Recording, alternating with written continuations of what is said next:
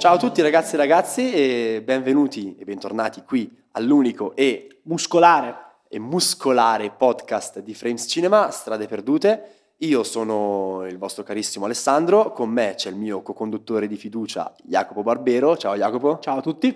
E oggi abbiamo con noi addirittura due ospiti per questo episodio. Abbiamo due dei nostri redattori di Frames Cinema, ehm, che sono alla loro primissima apparizione eh, su Strade Perdute, quindi lascio subito la parola a loro per presentarsi. Ehm, diteci un po' di voi ragazzi. Un saluto a tutti, mi chiamo Mattia Bianconi, ho 21 anni, e studio cinema ad AMS di Bologna, vorrei diventare regista Spero un giorno anch'io di diventare come Eggers e avere 90 milioni al mio terzo film, però... Io vorrei avere 90 milioni, basta. esatto, non per farci un film. Eh beh, insomma. E vedremo, insomma, cosa ci riserverà il futuro. Intanto parlo un po' di film e serie. Ciao a tutti e a tutti, invece io sono Shannon Magri e sono una laureanda in informazione e giornalismo, ma in realtà con una grandissima passione per il cinema da molti anni e, mm, e quindi sono appena entrata nella, nella grande famiglia di, di, Frames Cinema e spero appunto ci risentiremo presto attraverso i podcast o attraverso gli articoli. E oggi, come già anticipato Mattia, eh, parleremo un po' di Eggers, come avrete sicuramente letto nel, nel titolo di questo episodio, e in particolare di um, The Northman. The Northman, film uscito in sala da, da pochi giorni ormai, e come diceva Mattia, mh, primo progetto ad altissimo budget rispetto ai precedenti film di Eggers, che ricordiamo, come in realtà sanno tutti, sono The Witch e The Lighthouse Um, adattamento, mh, possiamo dire mh, reinterpretazione dell'Amleto di, di, Shakespeare, magari più intendendolo come la leggenda che ha ispirato un po' uh, Shakespeare. Mm, uh, magari Jacopo, prima di iniziare a parlare di uh, The Northman, vuole introdurci un po' al cinema di, al cinema di Roberto. E... Sì, allora Robert Eggers, come anticipava eh, Alessandro, ha girato, è al suo terzo film con The Northman, eh, dopo The Witch e The Lighthouse, ma come dire, con tre film si è già fatto notare come uno dei registi eh, statunitensi più interessanti ecco, nel, nel panorama eh, contemporaneo, appunto è americano, è classe 1983 e eh, in particolare è emerso in maniera molto molto forte nel 2016, se non sbaglio, con eh, The Witch, The Witch che era un, um, una, una, sorta di folk horror, eh, nel senso che era un, un, horror appunto che ri, ri, reinterpretava eh, determinate leggende, diciamo, della eh, tradizione eh, appunto folk americana, appunto alcune storie popolari ambientate nei boschi, appunto che coinvolgevano appunto delle sorte di, eh, delle sorte di streghe e così via, e il film raccontava eh, sostanzialmente eh, della, della, deflagrazione di un nucleo familiare appunto esposto e vessato dalle minacce eh, demoniache di una strega nei boschi nella, nell'America eh, profonda del 1600. Quindi chi è che direbbe deflagrato, perdonami? Beh, la deflagrazione di un nucleo familiare, un'immagine poetica. Ciao Fede Frusciante, ti pensiamo sempre. esatto. e, e, niente, comunque The Witch eh, era stato un grande successo, eh, tra l'altro The Witch, film che inizia la, il sodalizio tra Eggers e Anya Taylor-Joy, che ritorna in questo film. Eh, appunto The Witch era stato un grande successo perché a fronte di un budget di appena 4 milioni di dollari ne aveva incassati oltre 40, quindi... e poi soprattutto era stato un film molto acclamato dalla critica, aveva vinto, eh, Eggers aveva anche vinto il premio per la miglior regia al eh, Sundance Film Festival. E quindi insomma mh, si era veramente imposto come una produzione indipendente di assoluto eh, rilievo nel, nel, panorama statunitense. Io personalmente poi eh, sono veramente un grande, grande amante di The Witch, che trovo un film semplicemente eh, straordinario, non solo per l'aspetto narrativo, per come reinterpreta appunto queste leggende, tra l'altro cosa che non sono il primo a dirlo, ma sarebbe bellissimo fare anche in Italia, perché in Italia abbiamo un patrimonio di leggende eh, popolari e così via, credenze popolari, eccetera, eccetera, che sarebbe strepitoso eh, portare al cinema. E appunto, però, eh, lo faceva anche con un, con un impianto visivo eh, pittorico, quasi eh, caravaggesco, ecco, in certe immagini, che veramente mi aveva, mi aveva, molto molto colpito. Infatti, veramente è un film che, che, ho rivisto più volte, che mi ha sempre convinto molto. Però so che, ad esempio, eh, Shannon invece è una grandissima fan dell'opera seconda di Eggers, che è The Lighthouse. Sì, assolutamente. Nel 2019 Robert Eggers diciamo che fa un passo ulteriore rispetto a The Witch, perché alla Canzan des Réalisateurs eh, della 72esima edizione del Festival di Cannes presenta The Lighthouse. The Lighthouse è un film un po' diverso rispetto a The Witch, abbiamo un comparto attoriale che comprende solo due attori, insomma due belli attori potremmo dire. Ma belli veramente! Ma belli veramente!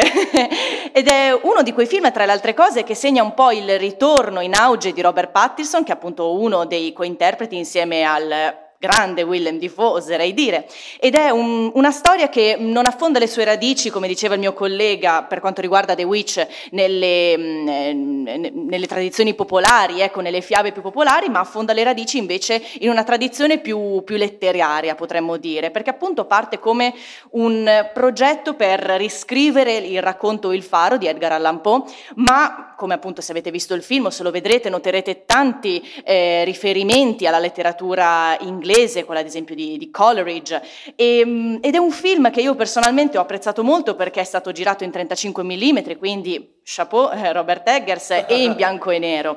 E, ehm, da tra, l'altro, purtroppo... tra l'altro con un formato particolare se non mi sbaglio. Sì, esattamente, esattamente. È, stato un, un, è un formato insomma eh, un po' che mi ha ricordato Luci d'inverno di Ingmar Bergman, quindi un formato molto eh, anni 40-50 oserei dire che appunto mh, mette molto in luce questo, questo, aspetto del fatto che è una storia eh, ambientata nel, nel XIX secolo, quindi due uomini che si trasferiscono in questa piccola isoletta diretta del New England e che purtroppo, come dicevo prima, da noi è uscito solo in streaming, sarebbe stato bello insomma vederlo al cinema come appunto è successo negli Stati Uniti, anche se lì appunto è uscito in poche sale, potremmo dire.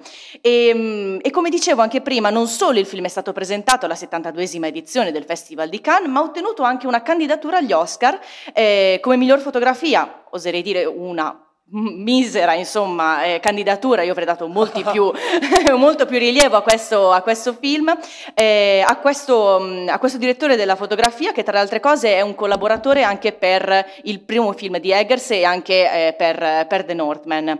Eh, ma io adesso passerei la parola... Sì, a... no, volevo solo fare una, un'autocorrezione perché prima ho detto che The Witch è del 2016 invece del 2015, quindi faccio un appunto a me stesso. E per questo verrai espulso da strade perdute. Esatto. esatto. Con vergogna e disonore disonore, disonore su di te, disonore sulla tua mucca. Questa la capirà più di qualcuno, spero. Comunque, Mattia voleva andare avanti col discorso, continua per favore. Sì, diciamo che generalmente Eggers, almeno per le prime due pellicole di cui si è occupato, ha avuto, come già introdotto dagli altri, una regia particolarmente ispirata, eh, molto artistica, sia in The Witch che in The Lighthouse. The Lighthouse forse eh, è più lampante, tant'è che la nostra Gaia ha scritto un articolo che trovate sul sito framescinema.com esatto sulle magari, magari, lo linkiamo poi sotto nella descrizione. sulle ispirazioni pittoriche eh, quasi dirette proprio che si trovano in The Lighthouse. The Witch invece dal mio punto di vista eh, ha una struttura dell'inquadratura eh, che sembrano tutte dei quadri. Ogni inquadratura è come un quadro che poi ma, procede in movimento e ehm, successivamente una cosa interessante del cinema di Eggers è una cura estrema per i dettagli che è palese in The Witch, tant'è che eh, andandosi ad informare si scopre che molti dialoghi di The Witch appunto sono ispirati a diari realmente, realmente esistenti, reali, quindi anche poi la ricostruzione dell'ambiente, la casa, il, il campo, poi anche successivamente in The Lighthouse queste strutture realistiche che però soprattutto in The Lighthouse, andando avanti con la storia, diventano quasi da casa infestata più magia, esoterismo. Sì, sì, poi c'è anche una dimensione appunto quasi un immaginario riconducibile, comunque anche abbastanza effettivamente alla dimensione della mitologia, comunque Esatto. appunto ci sono compaiono delle, delle figure che ricordano delle sirene sostanzialmente, Esatto. quindi insomma ci sono veramente, infatti The Lighthouse che è un film che peraltro io, io non amo particolarmente devo dire, però è appunto proprio un pastiche anche un po' di, eh, come dire, influssi letterari, mitologici, cinematografici, sicuramente comunque di, di grande impatto visivo. A me in ecco. alcuni interni ha ricordato molto, dovete sapere che l'ho visto questo film la prima volta qualche giorno fa appunto per parlare oggi, mi ha ricordato un po' La morte corre sul fiume in alcuni, in alcuni interni. Beh, Ma sicuramente. perché The Lighthouse, a mio parere, è un film molto espressionista. È un- la, grandezza di Eggers in quel film è appunto di riuscire non solo attraverso un, un certo specifico formato a eh, riprendere eh, un, un horror quasi degli anni 50, ma proprio riuscire anche attraverso il grande lavoro della fotografia e per questo soprattutto la, la candidatura agli Oscar a re- restituire quell'atmosfera, appunto come diceva il mio collega, della morte corre sul fiume o appunto ad altri horror anni 50 attraverso questa, questa luce che, che appunto fende i, i volti e le, e le ambientazioni di questo, di questo film. Beh, peraltro tu hai usato il termine espressionista, eh, Eggers è esplicitamente un grande fan del- dell'espressionismo, anche perché sono anni che, che- che vuole rifare, ha affermato di voler ri- rifare, eh, fare un remake appunto di, eh, di un capolavoro dell'espressionismo tedesco che è Nosferatu di, di, Fried- di, di Murnau appunto. Ma amici, oggi non siamo qua per parlare di The Lighthouse, so che sarebbe molto bello, ma andiamo avanti, parliamo della vera ciccia della puntata. Entriamo nel merito. Entriamo nel merito di, ehm, di The Northman. The Northman, che cos'è? Come già accennavo a inizio puntata, The Northman è una reinterpretazione dell'Amleto di Shakespeare, ambientata in, eh, in questo nord Europa, tra Islanda, mi sembra, e Norvegia, forse, comunque da quelle parti. Sì, prevalentemente in Islanda. in Islanda, nel, ehm, circa nel 900 d.C. e eh, racconta la storia di questo, di questo principe, Hamlet, che, viene, che vede mh, il padre eh, assassinato per mano dello zio, è costretto a fuggire e tornerà poi per cercare la, la propria vendetta. Anticipiamo subito che eh, la prima parte di questa, di analisi sarà senza spoiler e procederemo poi con una parte invece mh, a ruota libera, ma ehm, daremo un segnale chiaro nel momento in cui mh, staccheremo da una parte all'altra. Ehm, cosa dire di questo The Northman? Sicuramente la prima cosa che mh, balza all'occhio è un impianto tecnico e visivo straordinario, secondo me. A livello di messa in scena qui Eggers dimostra un'altra volta tutto il suo talento, ma eh, passo la parola a Jacopo che magari ce ne parlano un pochino meglio e in maniera un pochino più approfondita. Sapete che io ragazzi qua sono un po' il cacciarone della cosa, quello, quello bravo è Jacopo, scusatemi. no, eh, beh, eh, giustamente tu dicevi che il film ha un impianto visivo di particolarmente, come dire, notevole, ecco, e questo è indubbio nel senso che effettivamente abbiamo parlato già prima un po' del- di quanto Robert Eggers è ispirato dalla pittura, ecco, nei suoi film, e qui questa ispirazione di nuovo è fortissima. Qui, essendo poi un film di ambientazione medievale, appunto perché si ambienta, come diceva Alessandro, nel, diciamo tra l'850 e il 900 d.C., ehm, lui si ispira proprio anche un po' alla pittura medievale, a certi affreschi, ecco, tipici dell'epoca medievale. Ad esempio c'è un'inquadratura nel- proprio all'inizio del film in cui sostanzialmente c'è una scena in questa sorta di... Possiamo Sala dire, del trono. Esatto, sala del trono vichinga, ecco, dove appunto questo re Hawke eh, sta con sua moglie, interpretata da Nicole Kidman, e, da, e, da, col suo giovanissimo figlio, appunto, Hamlet. E, e- e in questa sequenza, appunto, ci sono, c'è un'inquadratura, un movimento di macchina molto bello in cui ci sono appunto eh, il re insieme alla, alla moglie, alla sua, alla sua consorte e al figlio che, che camminano al centro di questa sala del trono e sullo sfondo vi sono tutta una serie di figure, di personaggi, di cortigiani e così via, completamente immobili, eh, tra l'altro in una posizione, come dire, ehm, eh, bizzarra, ecco, con, hanno in mano una sorta, delle, sorta di, di corone o comunque degli amuleti, insomma degli oggetti tipici di questo, eh, di- di- de- della vita di corte, ecco, dei rituali di corte e così via, e sono completamente immobili con i personaggi che invece si muovono davanti ad essi e quindi sembra veramente un, un quadro vivente in qualche modo, questa sequenza tra l'altro con delle luci molto belle realizzate con appunto eh, tutto lumi di candela e così via, con, con le luci di questi, di questi fuochi appunto accesi nei camini di, queste, di, queste, di, queste di questa reggia eh, freddissima appunto. Quindi, mh, come dire, secondo me l'ispirazione pittorica di nuovo è veramente, veramente molto forte e viene portata avanti comunque anche durante tutto eh, il film.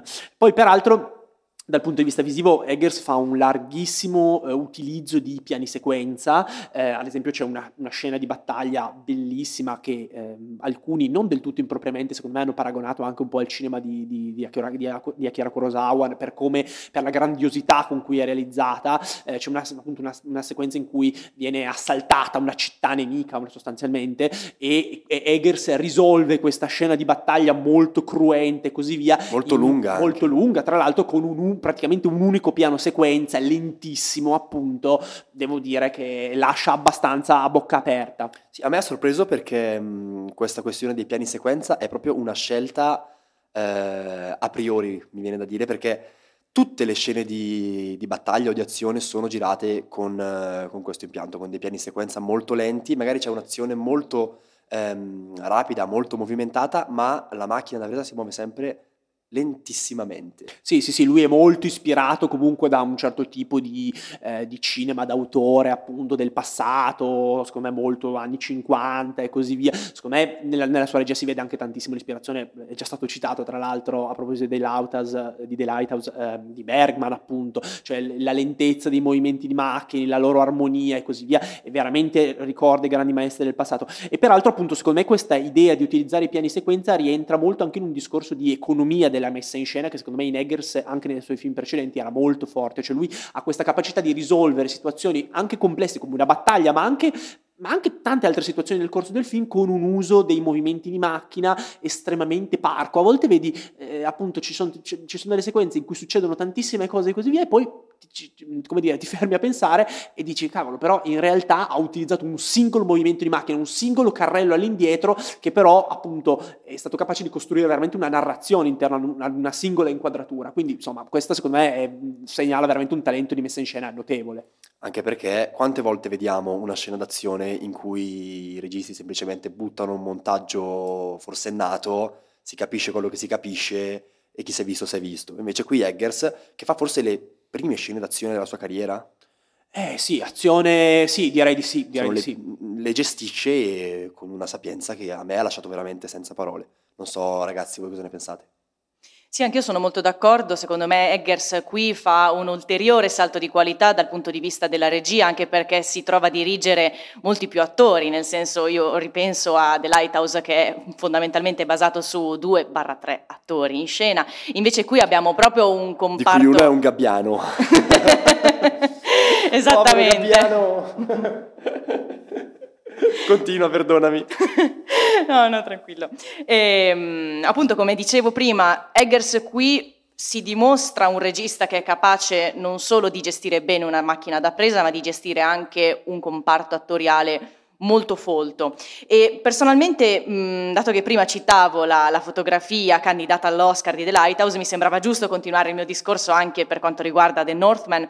E, mh, alla mia visione diciamo che sono rimasta molto eh, sorpresa di come ci siano state nel film tante scene notturne, eh, nel senso che il film ha molte scene ovviamente ambientate di giorno e sono veramente mozzafiato soprattutto quando la narrazione si sposta in Islanda, eh, però ci sono tante scene ambientate in, in luoghi chiusi, al buio, con appunto la sola illuminazione delle candele. E qui secondo me il, mm, il rapporto che lui ha con il suo unico direttore direttore della fotografia, perché è sempre stato lo stesso per tutti e tre i film, tale Jarin Blaschke, eh, secondo me il rapporto è andato consolidandosi nel tempo, perché appunto la regia opera in stretta simbiosi con, con la fotografia e allora non si sente tanto la, mm, la, la pesantezza, potremmo dire, delle scene, delle scene notturne, insomma, ambientate con, con pochissima luce e, e, anzi sono scene molto articolate, molto complesse, anche molto, molto forti dal punto di vista narrativo. E, mm, e quindi secondo me eh, qui c'è grandissima attenzione alla fotografia come è stata nei due precedenti film ed è una cosa assolutamente da lodare, non è da tutti i registi insomma avere questa, questa grande attenzione al, alla fotografia che io ritengo insomma essere necessaria per far riuscire un buon film. Beh sì, anche perché mh, mm, mi viene quasi da dire che questo film ovviamente mh, mm, basa la sua narrazione su un racconto epico e l'utilizzo di questi interni molto bui, di queste notti nebbiose con questi fuochi da campo accesi un po' dappertutto, eh, contribuisce a creare un'atmosfera quasi mitica a tutta questa narrazione. Certo, mh, mm, soprattutto per il discorso che le scene ambientate in, con poca luce in effetti si vede l'azione, si vede che cosa fanno i, i personaggi. A me ha ricordato, non volendo fare paragoni impropri, però un, eh, gli iniziali usi sapienti insomma, delle, de, della luce, ad esempio in Barry Lyndon o comunque anche in Amadeus, in cui si iniziava già a sperimentare un'ambientazione eh, con, con, poca luce, ma mostrando effettivamente che cosa, che, che cosa, succedeva. Io ripenso a film anni 80 e 90 in cui ci sono alcune scene ambientate al buio proprio per non far vedere insomma, che cosa stesse succedendo, per non mostrare effetti speciali un po' impropri, diciamo. Ah, ma non è Morbius, eh, quindi... no, non volevo fare questi riferimenti, si sia mai che qualcuno... Un'altra cosa che mi ha colpito, sempre mm, parlando della fotografia è, e parlando sempre di scene notturne, è la bellissima contrapposizione che c'è fra scene notturne fredde e scene notturne calde. Eh, poi magari ne parleremo meglio nella parte spoiler, ma c'è un momento in cui mm, il protagonista eh, incontra una specie di indovina, una specie di maga, non veggente. Bene, una veggente, e quella è ad esempio una scena notturna fredda, assolutamente. Sul blu, sull'azzurro, sul verde, contrapposte invece, ah, sapete che forse mh, questi momenti mistici sono caratterizzati un po' da questa prevalenza del blu e del verde, sì, penso anche poi al momento in cui lui trova la spada, di cui parleremo poi meglio dopo, c'è questa prevalenza del blu e del verde contrapposta ai momenti eh, caldi, che sono quelli un pochino più nelle regge, sono quelli più umani forse. Beh, ad esempio c'è una scena, diciamo, notturna nel bosco in cui questa cosa si vede molto bene. Diciamo, una, senza fare spoiler, diciamo che c'è una, c'è una, sequenza del film che si ambienta in un bosco di notte, appunto, più o meno a metà film, in cui c'è una, diciamo una, una sequenza d'amore che è girata con una luce freddissima, appunto, quasi la luce lunare che filtra attraverso le foglie degli alberi, una sequenza di, di grande bellezza. E poco prima di quello c'è invece una sequenza invece che mh, racconta una sorta di rito mh, pagano appunto eh, nel bosco e così via in cui c'è appunto questo falò appunto che, che, illumina la notte e così via ed è girata con una luce molto molto calda. E, eh, anche perché se eh, continuiamo un attimo la, l'interpretazione che ho appena dato delle eh, notti mistiche dalle notti umane nel momento in cui parleremo, in cui dicevi tu la scena d'amore illuminata con luci fredde, loro sono quasi figure mitiche lì. Rispetto alla scena precedente che è molto umana con questi, questa gente che si rincorre, eccetera. Assolutamente. Ad esempio, quella, la sequenza appunto notturna di questa festa pagana mi ha ricordato tantissimo una sequenza eh, celeberrima di, del capolavoro di Andrei Tarkovsky, eh, Andrei Rubliov, eh, che per chi l'ha visto è un film diviso a episodi, appunto, nel quarto episodio intitolato appunto La festa, appunto, eh, il protagonista Andrei Rubliov, diciamo, entra, cioè, come dire, si imbatte in una festività eh, pagana, appunto, all'interno di un bosco e appunto c'è questa sequenza in cui ci sono delle, eh, delle ragazze nude, appunto, che corrono nel bosco con queste torce in mano e così via ed è una sequenza pazzesca, incredibile, notturna, tra l'altro poi lì girata con un bianco e, bianco e nero semplicemente indimenticabile e appunto eh, a me eh, la, la, sequenza appunto di questa festa notturna nel bosco di eh, The Northman ha ricordato tantissimo quella, la, quella scena di, di, di Andrei Rublev di, di Tarkovsky appunto. Sì, esatto. Poi Secondo me elemento eh, che innalza questo film eh, sono gli attori, che questa volta, come diceva la mia collega precedentemente, sono molti di più. Eggers. Ragazzi, possiamo smettere di dirci la mia collega, il nostro collega, no. mi sembra troppo formale. cioè... no, va bene, va bene. Quindi le interpretazioni? Sì, le interpretazioni del film secondo me sono su livello altissimo di tutti, sia protagonisti che personaggi magari più secondari. Skarsgård, per quanto sia più forse un animale che una persona, in questo film secondo me è stato forse ancora più bravo di tutti gli altri, in quanto non deve essere così poi semplice interpretare una presenza così animalesca senza scadere nell'eccessivo eh, insomma nel, Sono d'accordissimo. nel mediocre, ecco. Tra l'altro non è uno spoiler, ma eh, Skarsgård in questo film interpreta il figlio di Nicole Kidman e per chi ha visto e amato Big Little Lies, là lui era il marito di Nicole Kidman, quindi è interessante questa cosa. E parlando di Skarsgård, che è un cognome difficilissimo da dire comunque, se lo dico veloce mi impapino. Ehm, parlando di Skarsgård, ehm, sono d'accordo con quello che dici tu che non è un, un ruolo scontato, non è un'interpretazione scontata, è un ruolo molto fisico, molto di, di postura, di mm, grugnisce, ruggisce, parla, è un po' come, mi- a me ha ricordato molto mm, DiCaprio in, eh, in The Revenant. sì, solo che qui lo stiamo lodando, mentre invece di Caprio in The Revenant tutti a dire no, ha rubato l'Oscar perché non ci vuole niente a farsi mangiare da un orso, insomma. Non ha dato l'Oscar a Skarsgård comunque, Ah, per questa interpretazione. Vabbè, vedremo. Però comunque il lavoro che fa lui sul fisico, che fa lui sul portamento, è, per me è notevolissimo. A me ha convinto, è l'interpretazione che ha convinto di più di tutto il film. E poi questo però vale anche per tutti gli altri, sia personaggi femminili che maschili, secondo me sono innanzitutto tutti caratterizzati in maniera molto attenta. Non c'è quel personaggio che magari ti fa pensare, "Mm, però questo magari è in più, oppure è un po' troppo stereotipato. Io li ho trovati tutti abbastanza interessanti e con il giusto tempismo, tra l'altro, forse anche in maniera coraggiosa, nel senso che il padre di Amleto non è interpretato da un attorino, insomma, un po' così, però Ethan Hawke è un attore abbastanza importante e nella pellicola ci sarà per un totale di forse 20 minuti. U- uguale per Willem Dafoe, che aveva già lavorato con Eggers e eh, quindi fa pensare in questo film magari lo sfrutterà eh, tantissimo e invece anche lui compare in due scene, in Sì, cui sì, una approfondiremo dopo nella parte spoiler. E, Io vorrei dire anche che la scelta di, di Ainal Terror-Joy secondo me è molto consona a questo film. Eh, Ainal Terror-Joy che interpreta Olga, una ragazza di origine slave che purtroppo se andate a vedere il film doppiato sarà un doppiaggio insomma che lascerà un po' a desiderare, ma se avrete la fortuna di vederlo in lingua originale, insomma, a mio parere Ainal Terror-Joy eh, sta compiendo un lavoro di, di maturità artistica molto professionale, molto attento, insomma, io l'avevo scoperta con, con Split e poi l'avevo rivista molto molto più matura, ecco, eh, nella Regina degli Scacchi. Qui secondo me mh, non è tanto la scelta di un'attrice che sta giustamente cavalcando l'onda del, del successo, ma è proprio la scelta di, di, mh, di una protagonista, di una coprotagonista, ecco, mh, sarebbe più, più giusto dire, che sta maturando ancora di più e in questo film secondo me dà il, le viene dato il giusto, il giusto peso, insomma. Poi non so cosa ne pensano i miei colleghi. Io, io penso che mh, lei non è molto, diciamo, presente in scena, poi ne parleremo meglio nella parte spoiler a breve,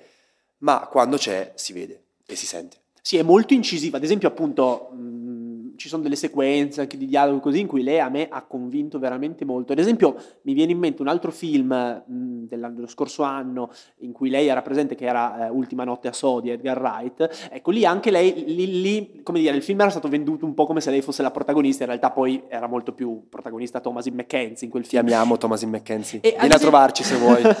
e ad esempio, a me non eh, l'avevo trovata poco incisiva Anya Taylor-Joy in quel film, le veniva dato poco spazio e secondo me lei anche quando era in scena alla fine non lasciava particolarmente il segno. Poi so che magari la mia opinione va un po' in controtendenza, io non avevo particolarmente non ho particolarmente amato Ultima notte a So, ma anche in relazione soprattutto ad altri film di Edgar Wright che penso sia un regista molto originale che lì insomma andava un po' su dei binari eh, già tracciati, però soprattutto in, in- in generale avevo trovato la, la Taylor Joy poco eh, incisiva. Invece qui secondo me non compare tantissimo, certamente non è la protagonista del film, ma quando c'è, ripeto, lascia, lascia molto molto il segno.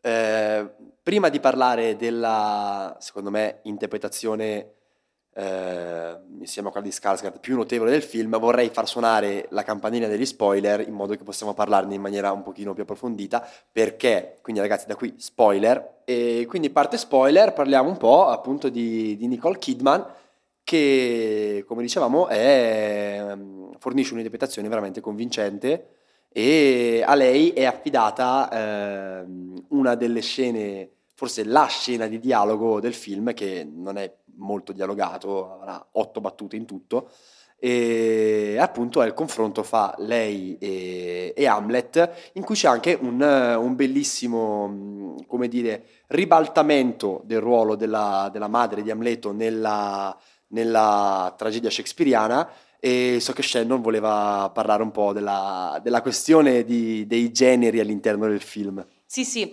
allora mh, diciamo che eh, The Northman è un film in cui la figura maschile è quella che ha più, più posto sulla scena, ecco, perché appunto ci sono eh, diversi momenti di, di lotta, di, di corpi che si, che si, scontrano e sono corpi che sono muscolari tanto quanto questa puntata del nostro, del nostro podcast.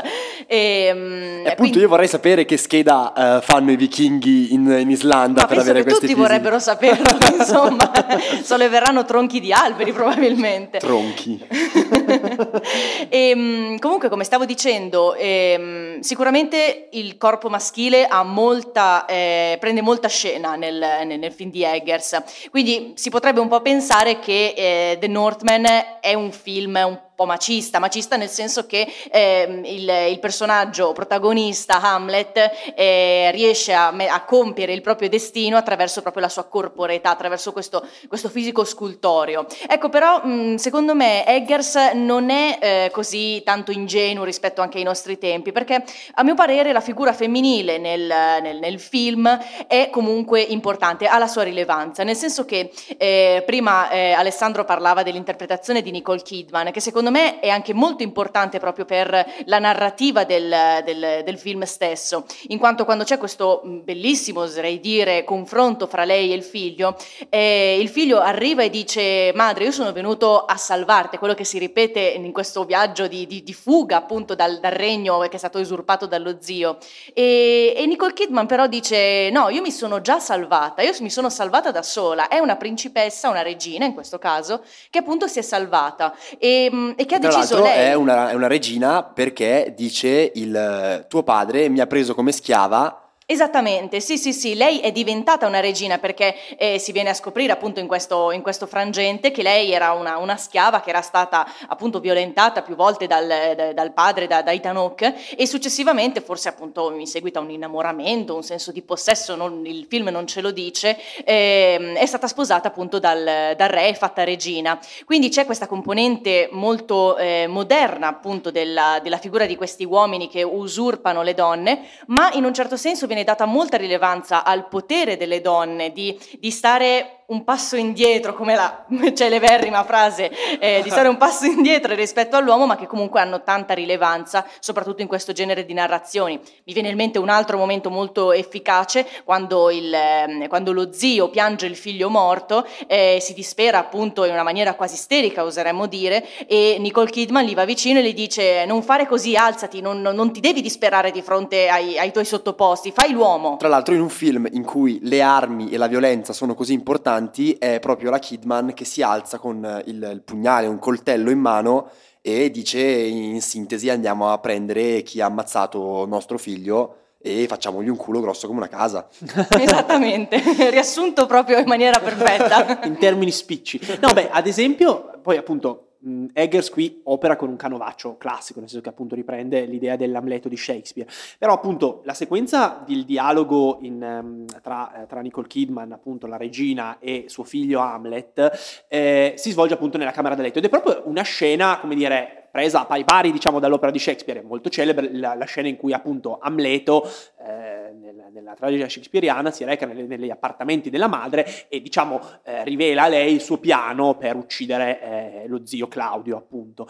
Ecco, ehm, qui questa scena è ribaltata e quindi nel momento in cui si opera con un Caravaggio classico ma si ribalta una sequenza come dire, presa, che, che, è presente ed è celebre all'interno dell'opera originale, beh, insomma, questa, questo, questo, cambiamento è molto molto significativo. E tra l'altro eh, c'è anche da dire che appunto il, il film eh, è sceneggiato, oltre che da Eggers, da Shion, che è questo ehm, poeta e letterato, diciamo, ehm, eh, islandese, appunto, che quindi, come dire, eh, sicuramente eh, ne sa di letteratura in qualche modo e qui secondo me è, è fatto molto molto bene questo, questo, questo, lavoro che come diceva Shannon come dire eh, dà un, un, grande potere al personaggio di Nicole Kidman che dà oppressa da un matrimonio infelice col, con Ethan Hawke, addirittura rivela al figlio di, di aver, come dire, in qualche modo complottato con, con, con, con lo zio, diciamo, eh, Fjolnir, appunto, per uccidere, per far uccidere il personaggio di Ethan Hawke e per, come dire, eh, iniziare una nuova relazione, appunto, con questo, col, col fratello dell'ex marito, appunto,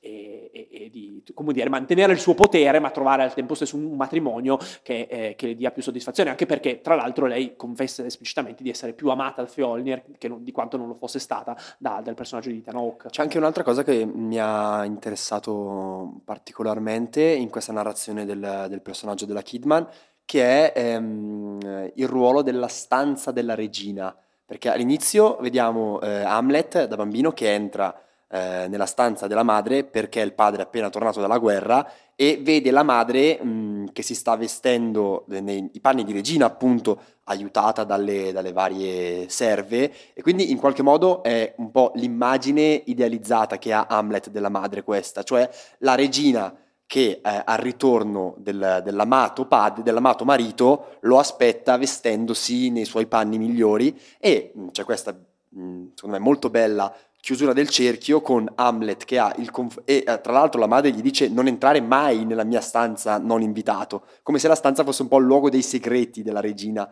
E appunto poi questo cerchio si chiude con Hamlet che torna nella stanza della regina, anche qui senza invito, e, e qui scopre veramente il segreto della regina, mh, nel senso che la madre gli rivela di fatto tutta la verità che prima, che prima, ignorava. Esatto, cioè in pratica Hamlet scopre che sua madre non è una vittima, ma è una carne, o meglio, è stata vittima, ma da vittima è, è stata vittima appunto delle violenze di, del personaggio di Tanok, quindi del padre di Hamlet, ma adesso si è trasformata in carnefice avendo fatto uccidere il marito insieme allo zio Fjolnir appunto avendolo, e avendolo sposato e adesso detenendo il potere appunto in questo regno. E tra l'altro a proposito appunto di personaggi femminili in posizione di potere, a me ha anche, che quindi insomma questo aspetto anche molto moderno diciamo di questo film di Eggers, che poi invece ha una, dire, una mitologia molto maschile, molto muscolare, molto quasi macista per certi versi.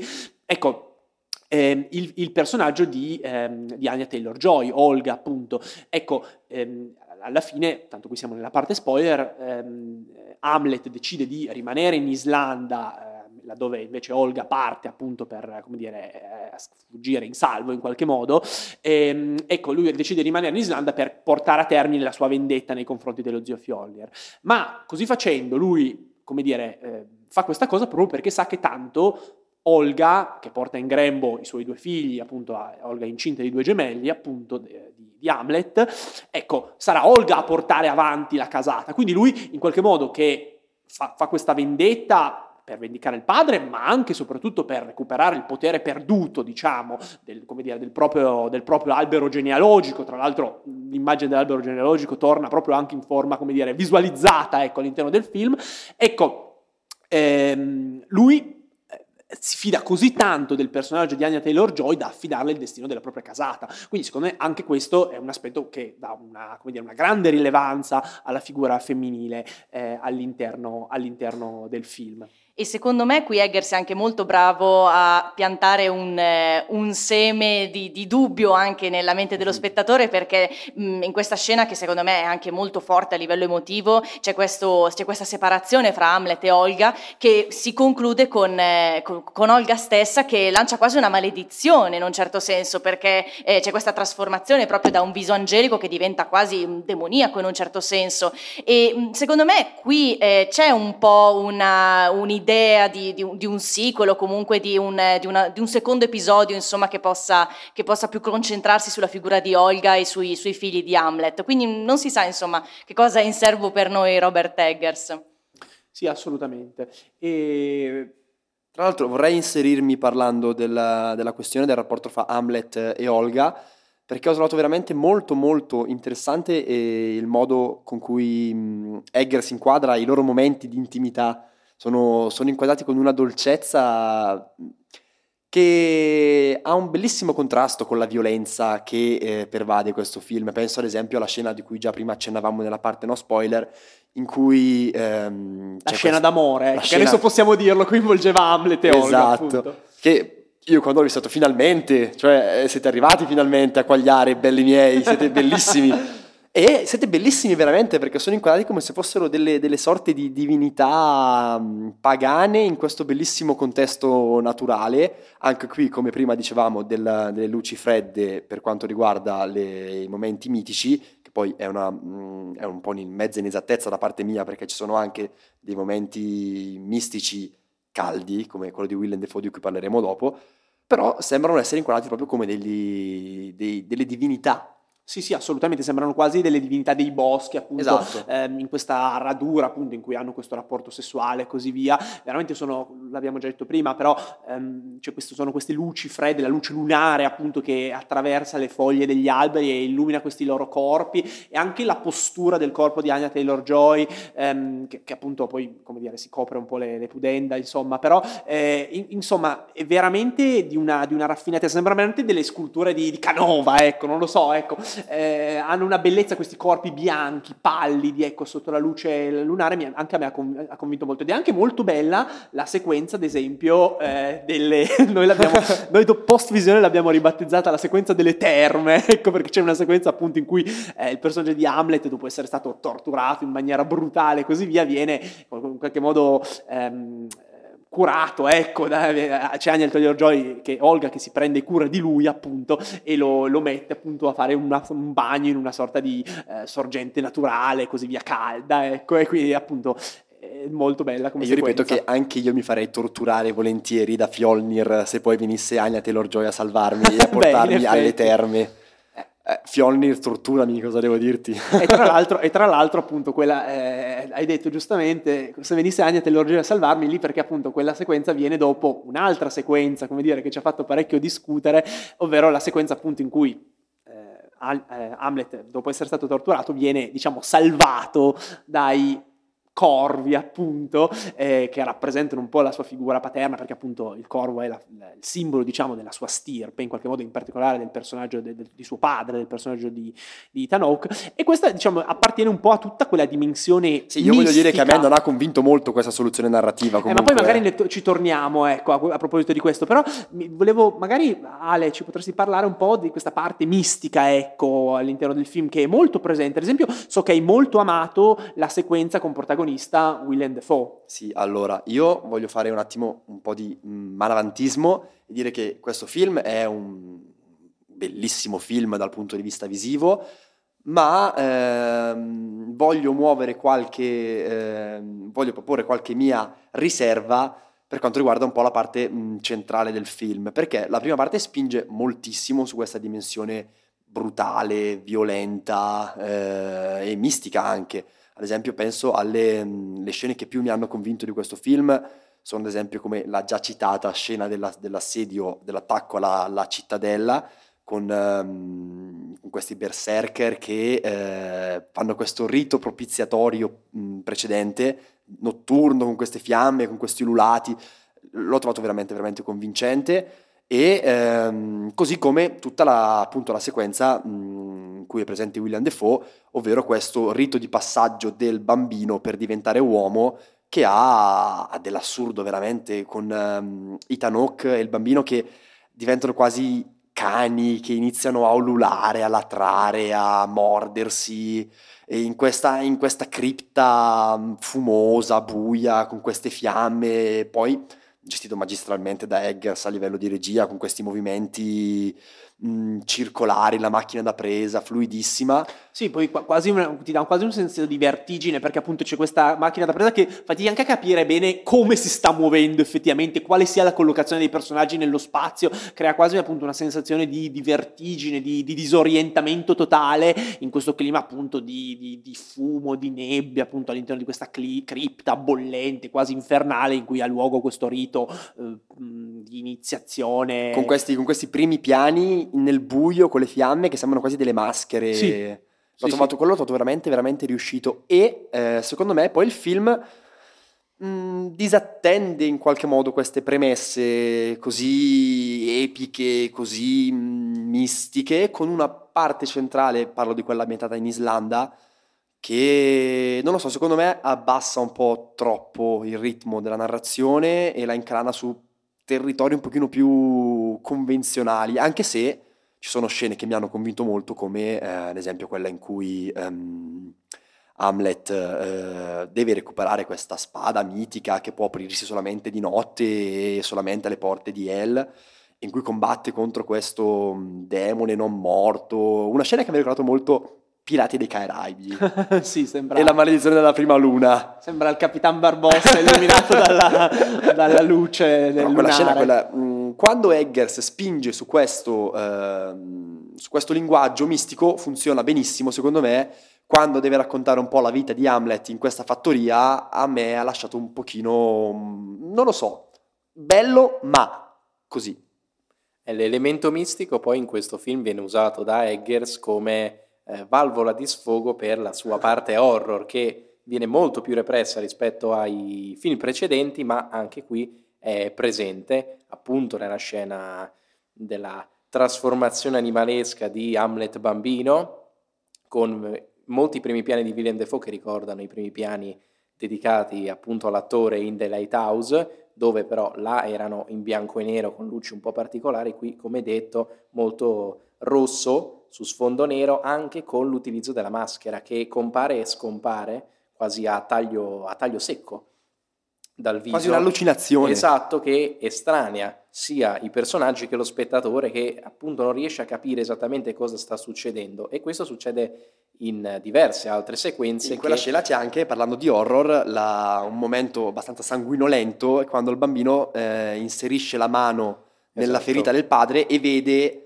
questa allucinazione l'albero tutto l'albero genealogico della esatto, famiglia. Che tornerà poi successivamente, questo ripreso dalla mitologia ovviamente norrena con Yggdrasil che è l'albero della vita e poi in realtà si vede anche nel film quando lui arriva a casa di Fjolnir vede questo tappeto, questo arazzo dove è rappresentato un albero genealogico. E non si sa effettivamente se sia lo stesso in quanto zio può essere che sia lo stesso e, ehm, altre scene inquietanti, sempre riguardo a Willem Defoe, sono quelle in cui si vede la testa mozzata di Defoe che è stata tagliata, gli sono stati tolti i bulbi oculari, sono state tagliate le orecchie e si vede appunto questa testa reale, perché non è fatta in computer grafica. È la vera testa di William Defoe che ha perso la vita durante la... Assolutamente, si è dedicato talmente tanto al film da decidere di sacrificarsi letteralmente per la riuscita del film. E si vede questa testa ferma, ovviamente, che non si muove, ma in sottofondo sentiamo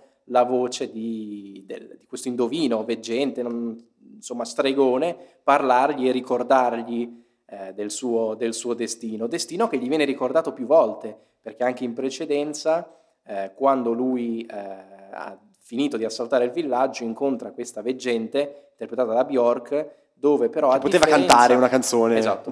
A differenza però di Dafoe che è mm, rosso, acceso, eh, lei è mm, illuminata da questa luce azzurra molto fredda, e mo- lei è molto pallida con questo turbante, queste perle che le coprono gli occhi e le ricorda anche lei che lui sta sviando dal suo destino, lui ha pianto l'ultima lacrima per il padre e dovrà vendicarlo, dovrà uccidere il, lo zio e vendicarsi.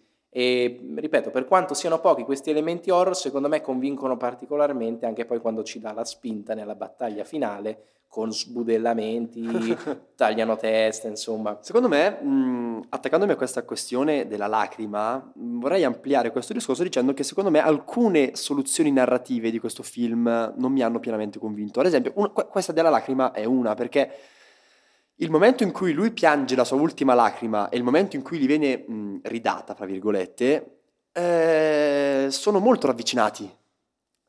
Mm, e per, questa lacrima poi non viene più menzionata, per me perde un po' la potenza che avrebbe avuto magari il ritorno della lacrima in una visione, magari prima di uccidere Fjolnir o comunque più avanti nella storia. Non ho trovato il giusto tempo tra la soluzione narrativa della lacrima e la rivelazione della, della veggente. Ma secondo me ci sono diversi momenti del genere, non solo per quanto riguarda la lacrima, ma anche il discorso della veggente. Compare solo una volta e, il, le, le, questa, questa, visione del, della Valchiria che cavalca verso le polte del Valhalla avviene una volta, anche se comunque è un'immagine molto forte, oddio, realizzata a livello visivo Me. un po' così, diciamo. Così come a me non è piaciuto l'albero della, della vita qua, con questa CGI Ah, Sì, lì è, mm, è- è un'immagine un po' mm, semplicistica forse, è un po' re- realizzata in una maniera tutta la Robert Eggers, quindi che può piacere o non può piacere, magari avrei scelto una tonalità diversa rispetto al, al blu forse, ecco che forse non, no- non era tanto consona, però secondo me proprio c'è questa, questa idea che ci sono questi elementi che non vengono tanto eh, approfonditi, anche solo per esempio il discorso della spada. Eh, la, la spada è un elemento che dovrebbe essere forte nella narrazione, che comunque ha una, una base anche, io penso alla- al ciclo di Re Artù, ecco, l'idea della spada come un, eh, uno strumento che può portare alla, alla- alla salvezza dell'eroe, che lo porta alla vittoria. E mh, diciamo che l'epicità della spada viene solamente associata al fatto che è, è indistruttibile, come tutte le spade epiche d'altronde, quindi non ha quel guizzo in più, e eh, solo mh, in questo momento in cui, devo dire, molto alla Pirati dei Caraibi, perché appunto mi ha ricordato anche a me quel momento in cui viene strappata dalle, dalle mani di questo scheletro. Quindi, secondo me, il misticismo è mh, importante nel film, ehm, però su alcune cose si poteva lavorare un po' di più, si poteva prendere- riprendere di più a certi elementi come quello della lacrima che comunque visivamente è molto interessante questa lacrima che sembra quasi una pietra, un, eh, uno zaffiro, eh, insomma sarebbe stato un po' più interessante. Ci sono questi elementi che sembrano un po' mh, messi lì come raccordo narrativo, nel senso abbiamo Hamlet che è un berserker, come facciamo a far andare Hamlet in Islanda? Facciamogli incontrare la veggente che gli dice Uè bro, guarda che tu devi andare là a fare sta cosa, ricordati la lacrima che hai pianto. Ah sì, mi ricordo, allora vado, ok. E anche, anche la questione della, della partita di cricket, soprannominata così da me. Il- lo scopo lì era facciamo diventare Hamlet mm, un privilegiato all'interno della sua eh, della fattoria in modo che possa avere una certa libertà per muoversi, eccetera. Come lo facciamo? Io non so a chi ha avuto l'idea di dire facciamolo giocare a cricket e facciamogli salvare il figlio del capo. Perdonatemi, ma potevano farlo in qualsiasi altro modo. Che ne so, un lupo che vuole ammazzare il, il bambino e Hamlet lo salva. Ma questa partita di cricket a me ha fatto un po' uscire dalla narrazione, ho trovato un po' fuori luogo. No, io invece ad esempio non sono molto d'accordo su questa cosa, nel senso che secondo me può anche essere vero il fatto che certe soluzioni narrative sono un po' forzate. Adesso magari possiamo anche parlare, ad esempio, abbiamo accennato prima alla famosa sequenza dei corvi, adesso spieghiamo cosa succede in questa sequenza, a parte che probabilmente se siete arrivati fin qua avrete visto il film, quindi comunque...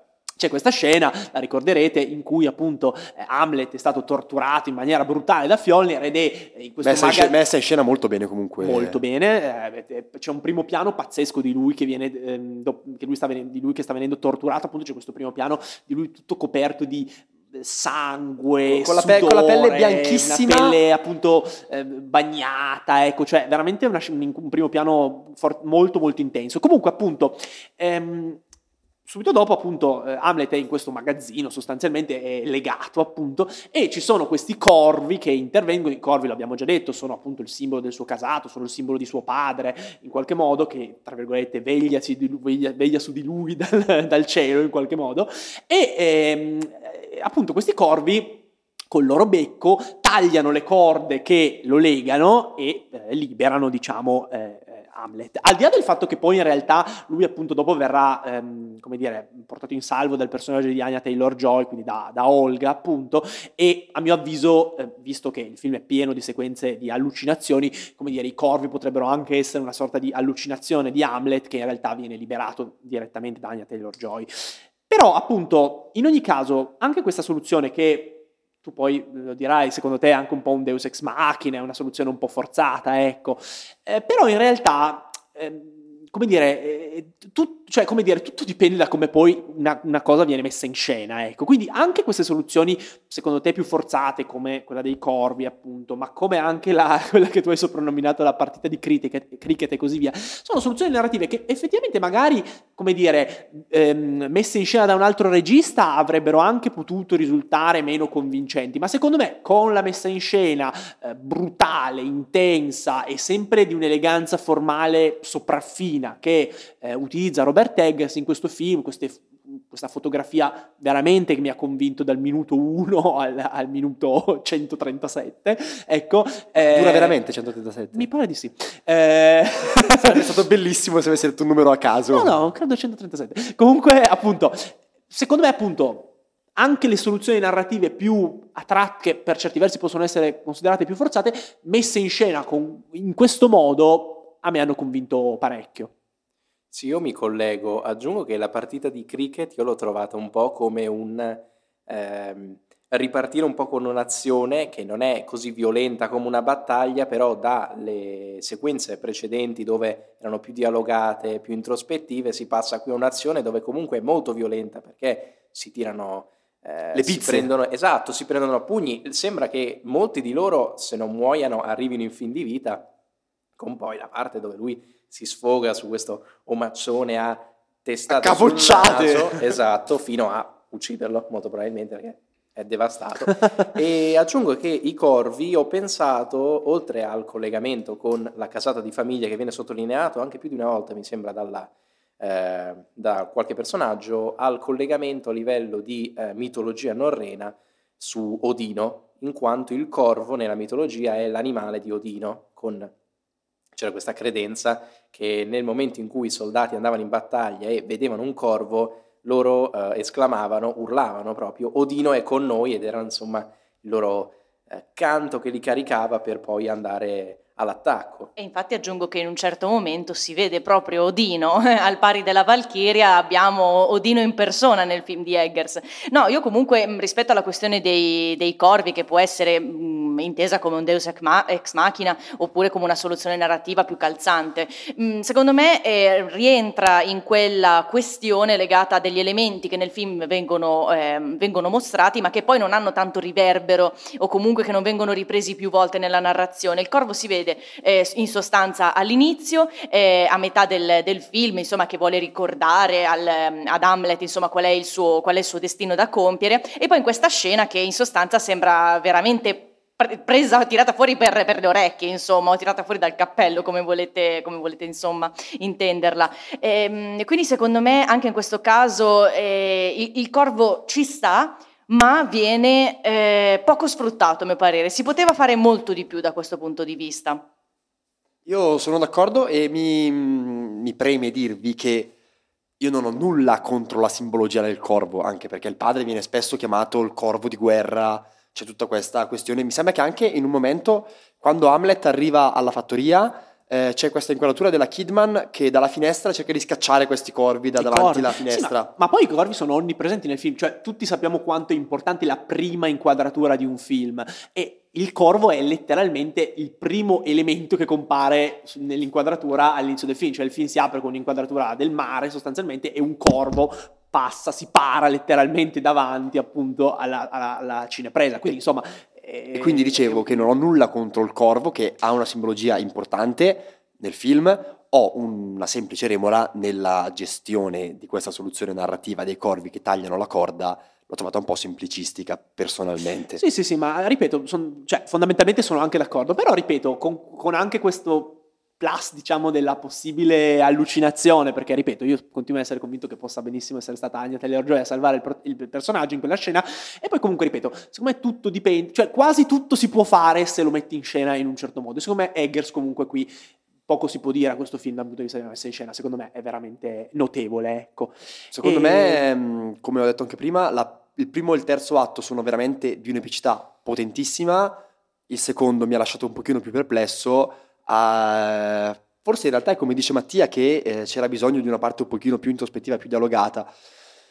Però non lo so, non mi ha convinto pienamente e sì, è vero che forse nel film nella parte centrale rientra un po' su dei binari, eh, come dire, più prevedibili e tutto, anche se poi insomma la storia appunto è Amleto, cioè il protagonista si chiama Hamlet, quindi più o meno la storia è quella, ecco, lo si capisce dal, dal minuto uno.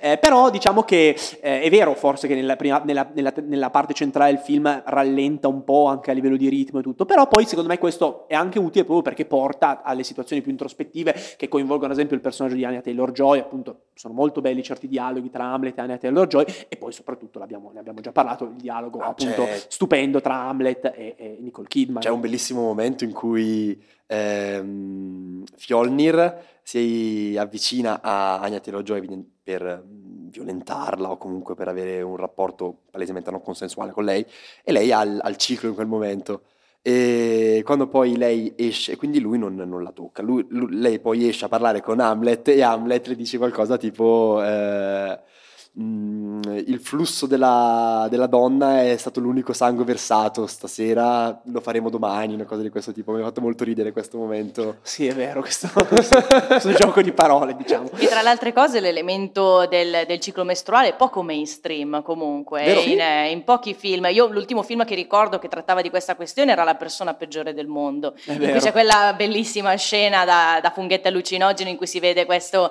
tampone che viene estratto e questo sangue mestruale, quindi secondo me è quel momento in cui mh, veramente ho detto, ah qui c'è stato quel guizzo di, più di genio che caratterizza film di un regista che comunque sicuramente avrà anche t- altri film insomma da farci apprezzare. Funghetti che tra l'altro tornano anche in questo film. Eh, non è un caso, narrativa. secondo me. Non è un caso. e, e no, tra l'altro appunto giustamente comunque citavi tu Alessandro il fatto che eh, la prima parte e l'ultima parte sono le quelle che hai preferito. Della prima parte abbiamo già parlato a sufficienza direi, come anche della parte centrale. Andrei magari a parlare proprio del finale. C'è una questione che secondo me va eh, analizzata e che secondo me nel finale diventa, ma in realtà anche nella prima parte, eh, diventa molto importante ed è la mm, componente quasi videoludica di questo, di questo film.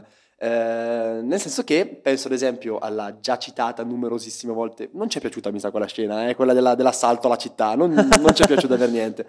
All'inizio c'è questo soldato che lancia una lancia, lancia una lancia a Hamlet, Hamlet con tutta la nonchalance del mondo la prende al volo, gliela rilancia e lo uccide, oppure schiva le frecce, fa un sacco, si arrampica sul- sulle mura.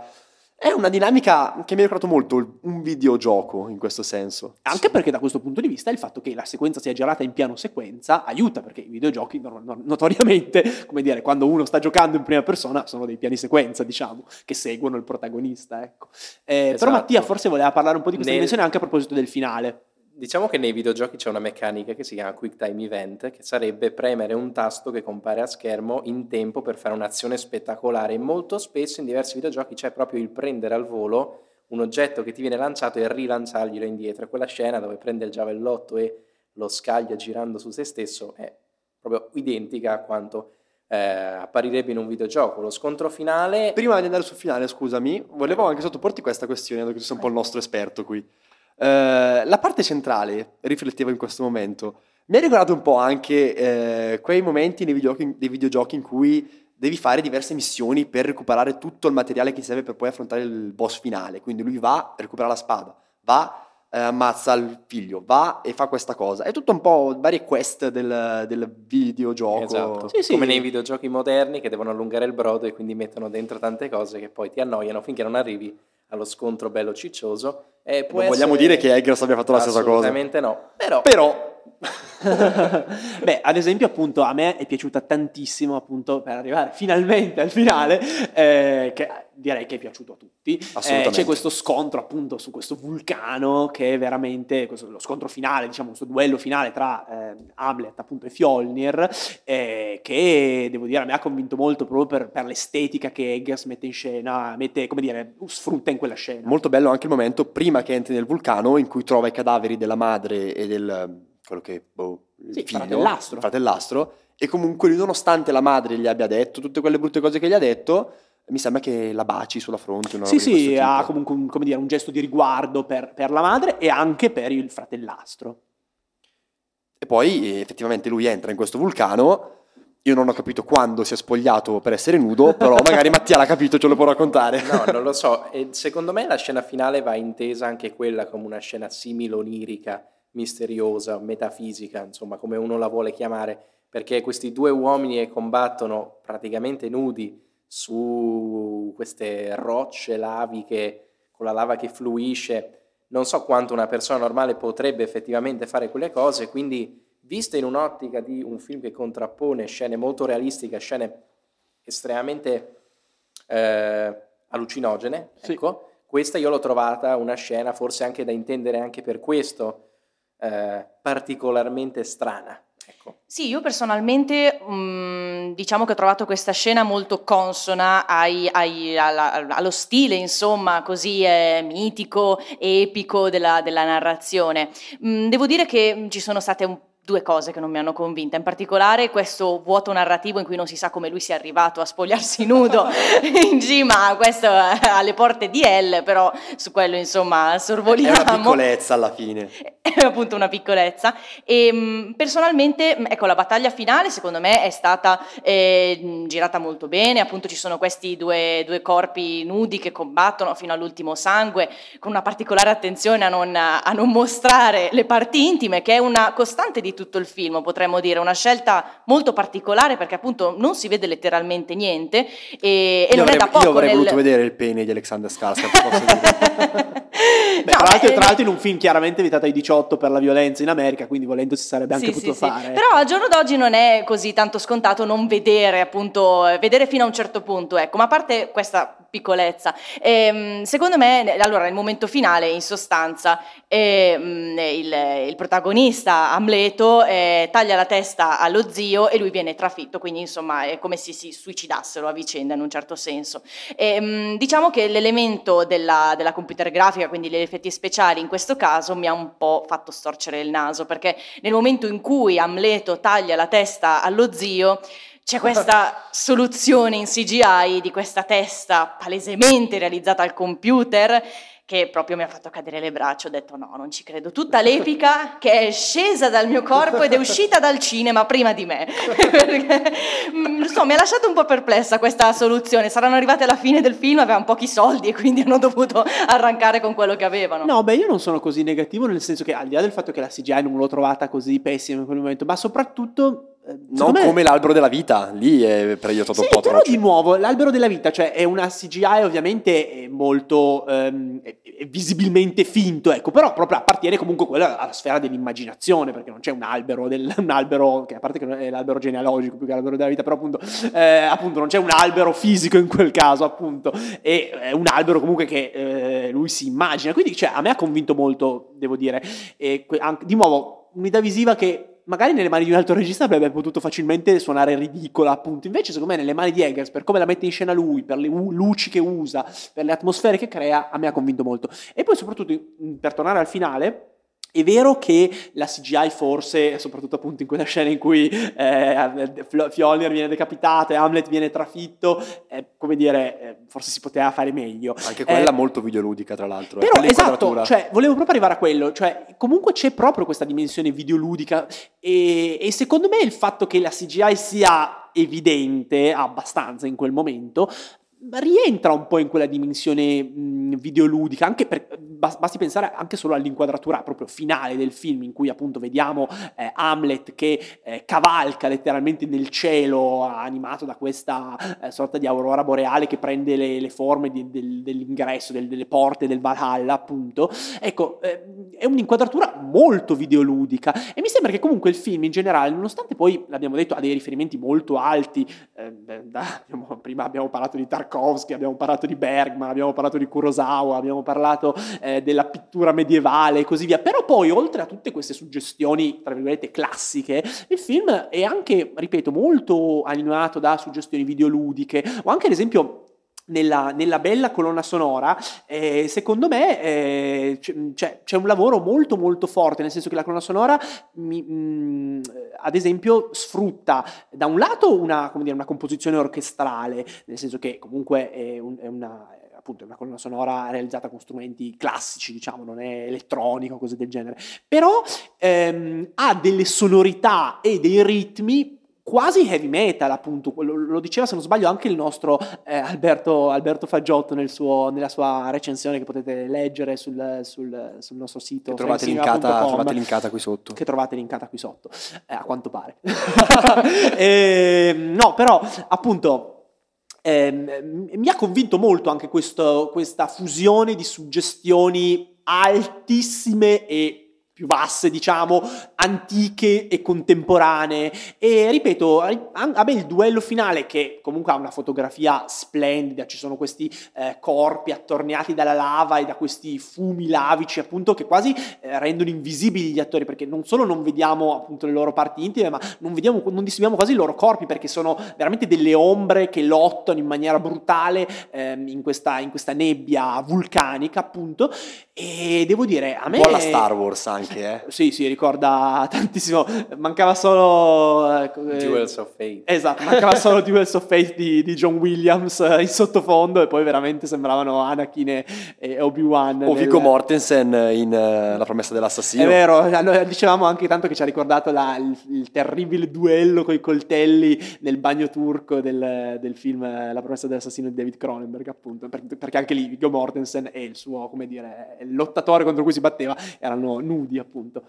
Una domanda, ma eh, legandomi a questa questione che, parli, che dici tu dei, dei, dell'aspetto videoludico, eccetera, essendo il film il primo vero blockbuster, possiamo dire, comunque il film per il grande pubblico di Robert Eggers, secondo voi quanto questa componente di riferimenti, non voglio dire bassi, ma mh, più della cultura pop, come può sì. essere un videogioco, eccetera, quanto può essere funzionale o... Mh, messo quasi a proposito, per, no, no, a proposito è brutto, non avete capito cosa intendo, messo eh, per attirare un pubblico che magari non conosce Eggers, magari un pubblico giovane, magari un pubblico più abituato a questo tipo di narrativa, a questo tipo di mh, messa in scena visiva, come può essere il combattimento finale, che ricorda molto un videogioco. Quanto può incidere il fattore ehm, Eggers deve arrivare al grande pubblico in questa, in questa scelta?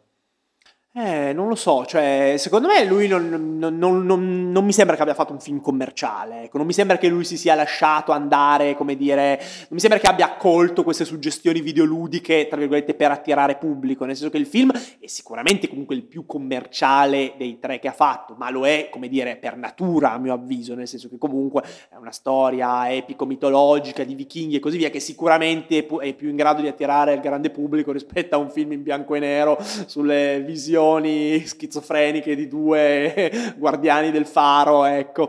Eh, però eh, diciamo che mh, cioè io, l'ho trovato, io ho trovato questa, ripeto, mh, questa fusione ecco, di eh, suggestioni, riferimenti alti e bassi, contemporanei e più antichi e così via, molto molto ben fatta e secondo me questa è l'operazione che Eggers voleva fare con questo film, che è sicuramente, ripeto, il, comunque il più commerciale, anche il più accessibile, ripeto, secondo me tra i tre che ha fatto. Eh, anche se poi sarebbe curioso effettivamente sapere cosa, cosa ne pensa un cinefilo ecco, di questo film, se lo appassiona, perché noi comunque siamo rimasti molto affascinati da questo film, soprattutto per l'aspetto visivo, ecco, magari una, un, dire, un, pubblico più, eh, più, casuale, diciamo, eh, potrebbe, potrebbe, secondo me comunque la spettacolarità è indiscutibile, ecco, però insomma effettivamente magari la narrazione talvolta lenta che il film ha, soprattutto nella parte centrale, potrebbe, potrebbe Sarà, sarà, interessante vedere come andrà il film, anche perché questo, ripeto, è il primo blockbuster di Agassi. I suoi primi due film avevano un budget infinitamente inferiore a questo, che ripeto è costato sui 90 milioni di dollari. Quindi sarà veramente interessante vedere quanto riuscirà ad incassare. Eh, e mh, poi se posso aggiungere personalmente questa componente videoludica, noi intendiamo il, video, il videoludico, il mondo dei videogiochi sempre un po' in maniera molto bassa nella, nella nostra cultura, però in realtà... No, io ehm, ci tengo a dire che non intendevo questo, eh. la, mia diciamo... era, la, mia era, provoca- era, meramente una provocazione. Sì, beh, certo. diciamo che più, per riferimenti più bassi intendevo certo più basso di Bergman, ecco, però nel senso... Ecco. sì, però secondo me mh, la, la, la, narrazione videoludica, a mio parere, che riprende molto la, la trama dei videogiochi, non è così tanto da intendersi in maniera negativa, ehm, perché mh, mm, a, a, livello proprio contemporaneo, io parlo proprio in ambito accademico, molti studi, molti corsi di videonarrazioni prendono spunto anche dalla narrazione dei videogiochi per, ehm, per dare anche questo senso di immersività, perché un po' il, mm, noi ci, eh, ci, ci, immergiamo in questa storia, anzi ci sentiamo proprio, eh, sentiamo dentro di noi quasi la vendetta, il voler vendicare questo, eh, questo principe spodestato. Quindi secondo me la scelta narrativa del video videoludica non è così tanto da sottovalutare. Eggers non è così ingenuo, lo ripeto,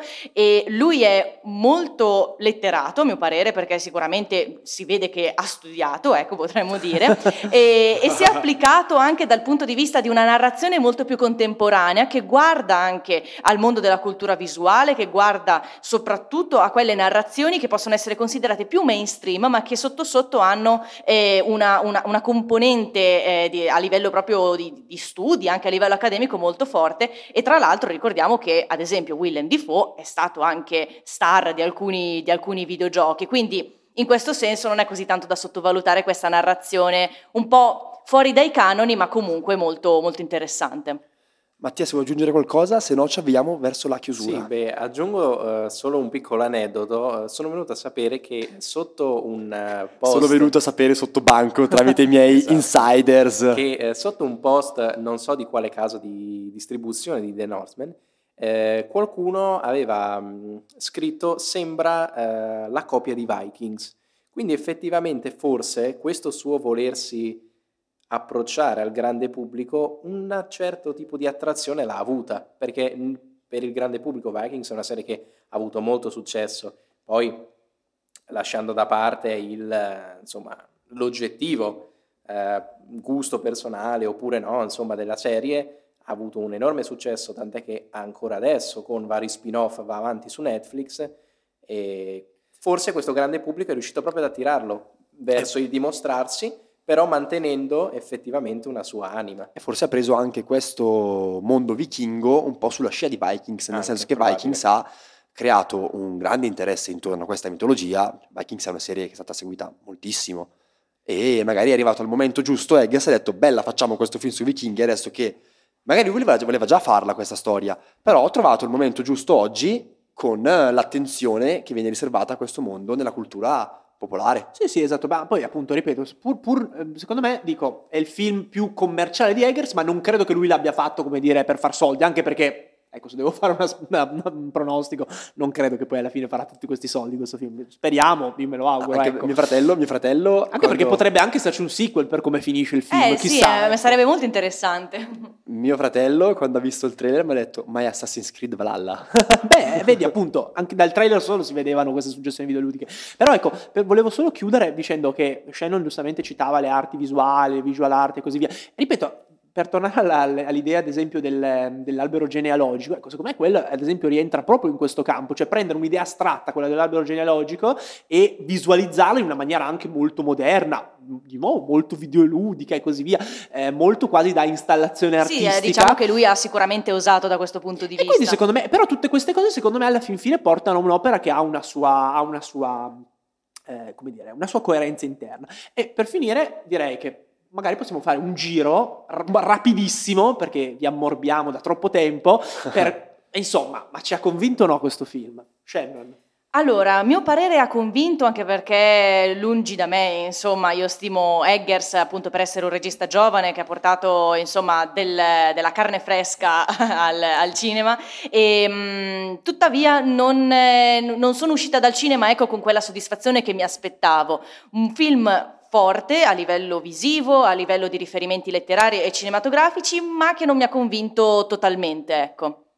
Mattia? Io da amante degli horror devo affermare che i sei precedenti li ho ritenuti belli ma non mi avevano coinvolto pienamente, questo che è il meno horror dei suoi tre lungometraggi è quello che mi ha convinto di più, c'è qualche riserva ma secondo me è un, un ottimo film.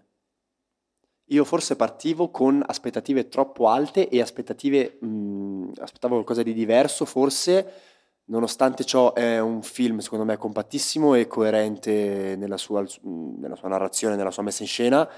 Avrei voluto vedere forse mh, più esagerazione, più violenza, più sangue, più cose, più misticismo, l'ho detto tutto, tutta la puntata, avrete capito. Comunque è un film che dal punto di vista eh, della messa in scena è inattaccabile, io non posso bocciarlo, sono uscito un po' con l'amaro in bocca, un po' come Shannon d'altronde, ma cosa vuoi dirgli Roberto? Ha fatto un bel film. no, io sono, sono, stato parecchio soddisfatto da questo film, nel senso che...